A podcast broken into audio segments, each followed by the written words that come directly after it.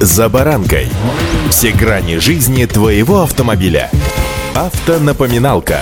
Комментарии экспертов. Советы по обслуживанию автомобилей в программе «За баранкой».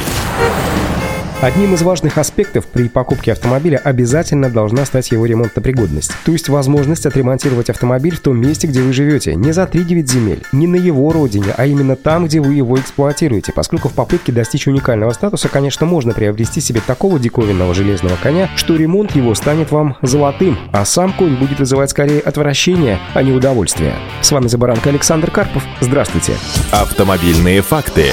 Итак, с 19 октября вступили в силу новые справочники средней стоимости запчастей, в соответствии с которыми рассчитываются выплаты по ОСАГО. Они, а точнее он, справочник, составлен по новым правилам расчета цен с учетом аналогов оригинальных запчастей и с учетом ситуации на рынке запчастей, сложившейся после ухода из нашей страны ряда автопроизводителей. По оценке Российского союза автостраховщиков, изменение средней стоимости запчастей в нем по сравнению со справочниками от 19 сентября, в общем-то, незначительное. При этом совокупный рост средней стоимости запчастей по сравнению с версиями этого справочника, составленными до ухода с российского рынка автопроизводителей, по-прежнему находится на уровне почти 30%, сообщает пресс-служба Российского союза автостраховщиков. В сентябре звучало множество опасений, что возможность учета цен аналогов оригинальных запчастей, конечно, приведет к значительному снижению цен в справочниках. Сегодня мы видим, что оно находится в пределах 3%, при этом количество позиций в справочнике, по которым средняя стоимость сформирована с учетом цен на аналоги, практически не увеличилась, поэтому снижение объясняется главным образом появлением новых каналов поставок запчастей. В результате в среднем цены на этом справочнике де-факто вернулись к средним ценам справочника, вступившего в силу еще в середине сентября. И это полностью соответствует оценке ситуации с ценами на запчасти автомобильными экспертами, в частности отмечает директор Российского союза автостраховщиков Евгений Уфимцев. Поскольку сейчас сложилась особенная ситуация.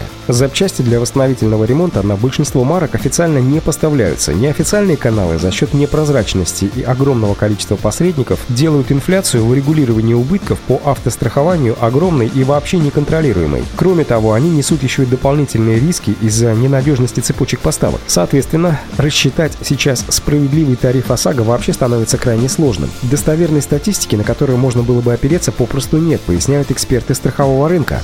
Автомобильные факты.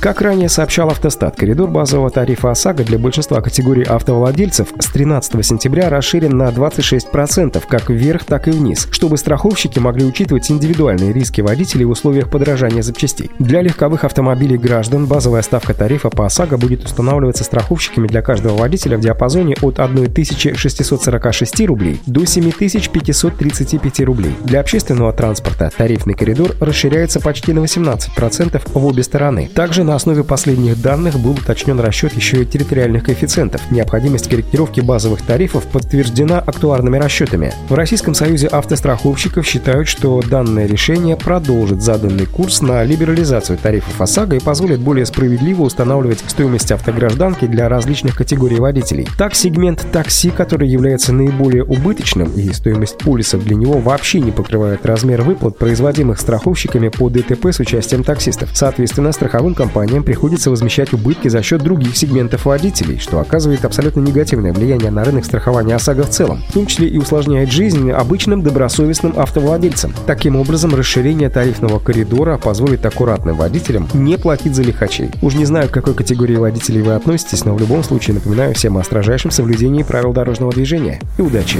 За баранкой!